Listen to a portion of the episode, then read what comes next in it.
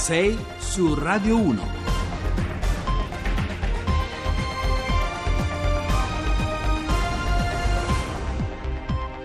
Bentrovati a 6 su Radio 1, buongiorno, mercoledì 15 novembre, sono le 6 e 6 minuti al microfono, come sempre Giovanni Acquarulo, questa volta Partiamo da un punto molto lontano sulla carta geografica, un angolo di terra fra l'Iran e l'Iraq, tracciato a malapena anche dai satelliti di Google Maps. Lo facciamo per raccontarvi la storia di un terremoto che ha fatto più di 500 morti e oltre 7000 feriti e che tra qualche giorno molto probabilmente potrebbe uscire rapidamente dai radar dell'informazione e scivolare molto in basso nella gerarchia delle notizie. Vi parleremo di vittime dimenticate al centro anche di una campagna dell'UNICEF dedicata proprio ai tanti tanti bambini sperduti del mondo. E poi restringeremo l'inquadratura, come facciamo spesso, tornando in Italia e per fare i conti con la politica italiana alle prese in questi giorni con gli assetti e le formule, le diverse ipotesi di coalizione con cui affrontare il lungo viaggio delle elezioni politiche del 2018. Ma ci faremo anche qualche conto in tasca perché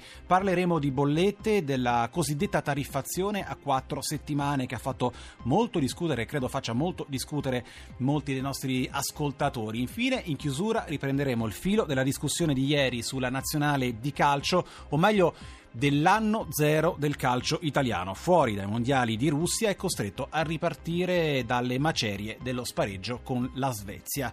Di questo e di altro ancora discuteremo insieme, come sempre, con le voci e il punto di vista dei nostri inviati e dei nostri ospiti e quindi, come sempre, vi ricordo i nostri contatti e gli indirizzi social per interagire con noi. Le pagine Facebook e Twitter di Radio 1 Rai su Facebook e sul sito di Radio Rai, vi ricordo, siamo anche in diretta streaming con la nostra nostra radiovisione e poi l'hashtag sempre su Twitter, 6 su Radio 1 con il 6 e l'1 finale scritto a numero. Infine il nostro contatto telefonico per sms, messaggi whatsapp e anche messaggi vocali. Il numero è il 335 699 2949. Vi aspettiamo.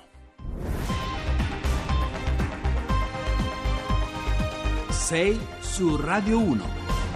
E allora, come vi abbiamo anticipato, la prima tappa del nostro viaggio ci porta a fari spenti in un angolo remoto delle nostre mappe, molto lontano dal nostro sguardo e dalla gerarchia consueta delle notizie per motivi di spazio, perché troppo distante dalla routine eh, quotidiana. Andiamo infatti al confine fra l'Iran e l'Iraq, dove nella notte di domenica un terremoto, un violento terremoto, ha fatto più di 500 morti e oltre 7.000 feriti, distruggendo 12.000 case e colpendo quasi 2.000 villaggi in tutta l'area. Sui luoghi del sisma si trova l'inviata di Rai News 24, Lucia Goracci. Buongiorno Lucia.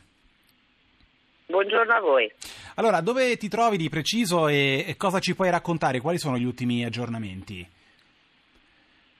Dunque, noi facciamo base a Sulamania, che è la città capoluogo della provincia dove è stato l'epicentro del terremoto.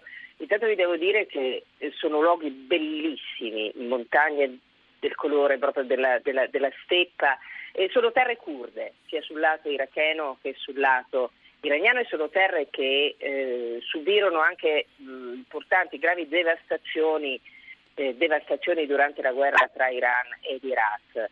Eh, pare che sia stata proprio la ricostruzione dopo quel conflitto eh, una delle cause eh, del disastro che è soltanto sul lato iraniano. Quello che colpisce di questo terremoto e che non può avere una spiegazione eh, da sismologi o quantomeno non solo è il numero sproporzionato di vittime eh, che appunto sul lato iraniano rispetto a quello iracheno il terremoto ha determinato e eh, cosa che rende evidente eh, che la mano dell'uomo insomma, ci ha messo del suo e che la cattiva costruzione delle abitazioni, delle zone residenziali, perché non è venuta giù soltanto la parte più antica delle località iraniane. È venuto giù anche mh, mm, tutta una serie di palazzine di edilizia popolare costruite eh, più di recente costruite negli anni del non rimpianto, del tutt'altro che rimpianto presidente Ahmadinejad. Ecco, eh, Lucia, è scattata la macchina internazionale dei soccorsi, anche l'Italia con il Premier Gentiloni ha fatto sapere di essere pronta a fare la sua parte.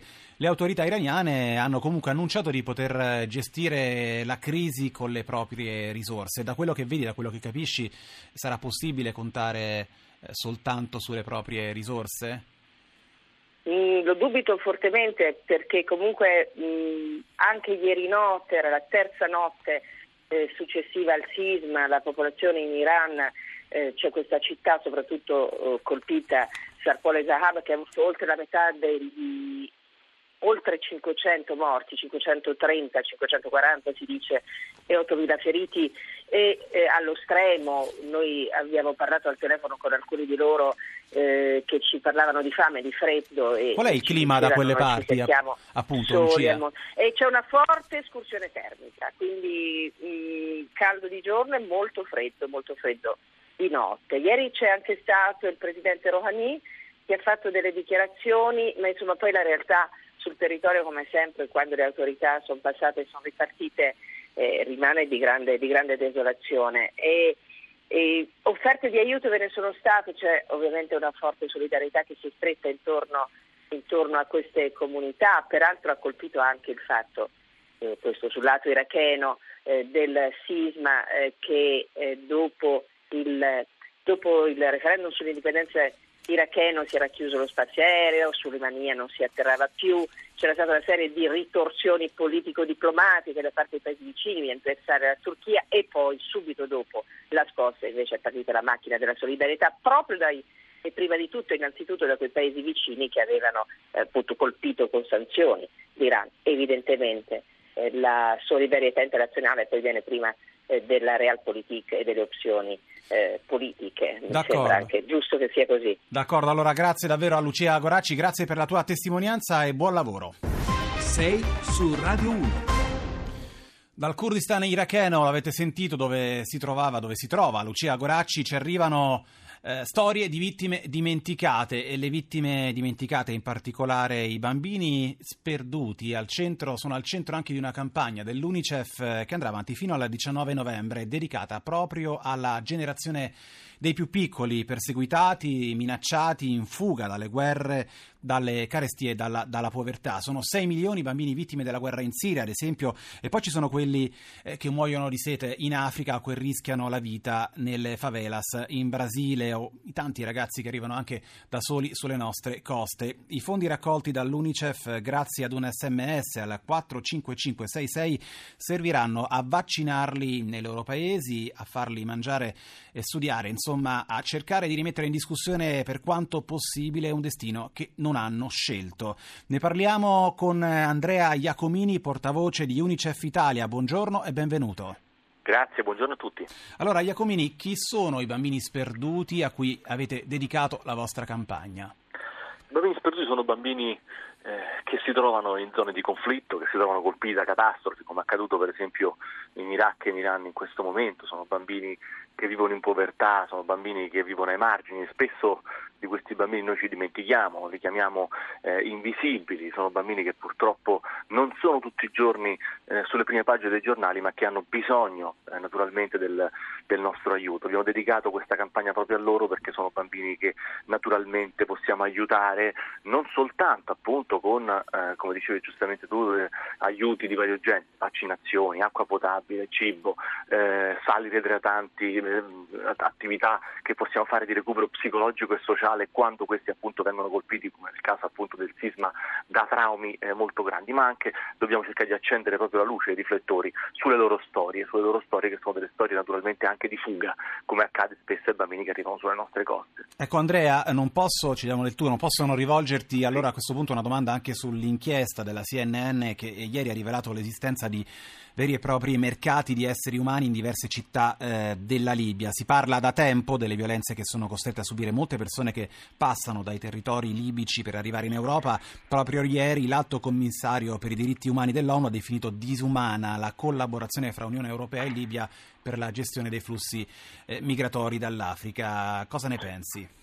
Ah, bisogna fare una serie di considerazioni. Innanzitutto eh, sì, esiste ancora evidentemente eh, e non esiste da oggi un problema di tratta, un problema di, di, di, violenza, un problema di sfruttamento. Io ricordo ancora quando a gennaio come UNICEF abbiamo denunciato proprio che nel percorso che portava in Libia tanti bambini, tanti ragazzi subivano una violenza praticamente ogni tot chilometri proprio per definire quanto assurdo sia quello che accade. Molti di loro eh, erano in fuga da zone da paesi dove non c'era soltanto povertà, non ci sono soltanto guerre, ma dove venivano sistematicamente violati. Oggi l'ONU eh, fa questo appello, un appello al quale noi eh, rispondiamo di fatto come Unicef ribadendo un dato fondamentale. L'Italia ha fatto sicuramente tantissimo, eh, l'Italia si è trovata spesso sola, eh, non era chiudendo sicuramente le rotte eh, che si risolveva il problema, visto che oggi ci ritroviamo praticamente a dover tenere le persone in prigione. Ecco, oggi noi dobbiamo eh, ribadire che non è sufficiente eh, chiuderli in, di, in, questi centri di detenzione che sono delle zone eh, dove purtroppo ci sono evidenze di violenze psichiche, sessuali, violenze eh, enormi nei confronti di bambini e soprattutto anche di donne. I centri di detenzione vanno chiusi, non vanno né migliorati né perfezionati, vanno chiusi perché sono delle prigioni. Quindi cosa ci vuole oggi? Ci vuole naturalmente un accordo serio con un governo libico che evidentemente è un governo ancora debole.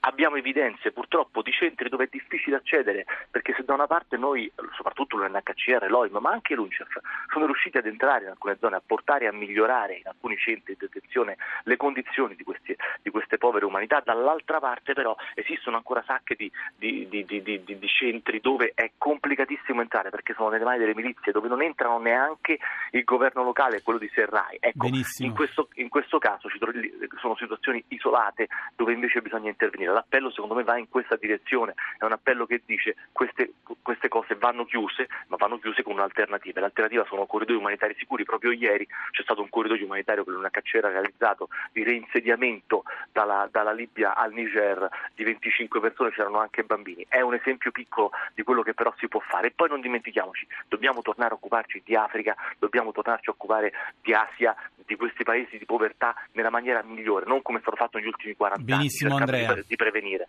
Benissimo, allora Andrea, grazie. La Libia sarà al centro, lo ricordiamo anche della puntata di oggi di Radio Anch'io, in onda sempre qui su Radio 1.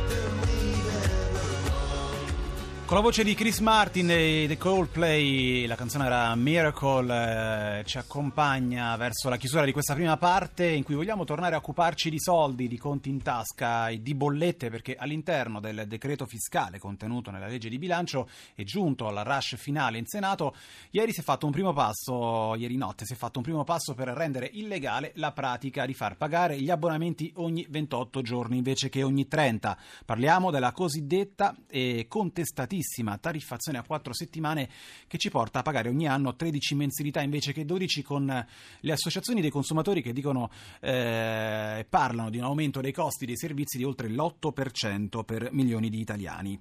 Una mossa che è diretta in particolare agli operatori telefonici, alle pay TV e a tutti i servizi di comunicazione elettronica. Ne parliamo in diretta con Riccardo Quintili, direttore della rivista Il Salvagente. Buongiorno e ben trovato 6 su Radio 1. Buongiorno a voi. Allora, Quintili, eh, possiamo dirlo, ce l'abbiamo fatta, è una notizia che possiamo confermare ai nostri radioascoltatori, eh, attendiamo soltanto il via libera definitivo dell'Aula del Senato.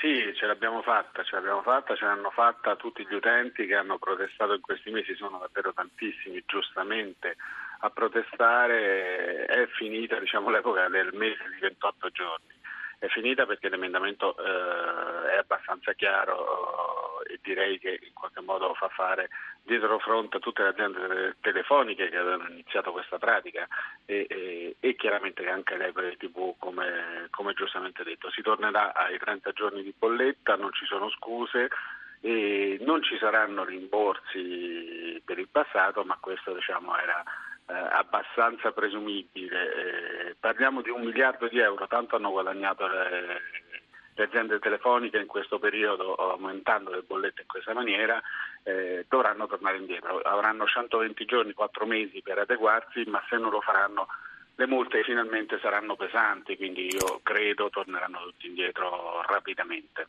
Ecco, lei vede prossimi, nelle prossime settimane il rischio di aumenti per compensare questo, questo provvedimento? È possibile, è possibile perché eh, io credo che le aziende telefoniche, alcune almeno, oh, ci proveranno. Noi abbiamo già dei segnali al salvagente, già delle lettere di utenti che, eh, che ci dicono che eh, alcuni operatori eh, propongono oh, di nuovo bollette a 30 giorni ma con aumenti anche superiori all'8% di quello che era calcolato per i 28 giorni. Qui dovremo stare un po' attenti tutti quanti, però diciamo, la pratica di nascondere l'aumento con una tariffazione più breve, almeno quella dovremo evitarcela. Poi sulle tariffe sceglieremo noi se rimanere con l'operatore o no. Benissimo. È probabile che eh, qualcuno aumenterà.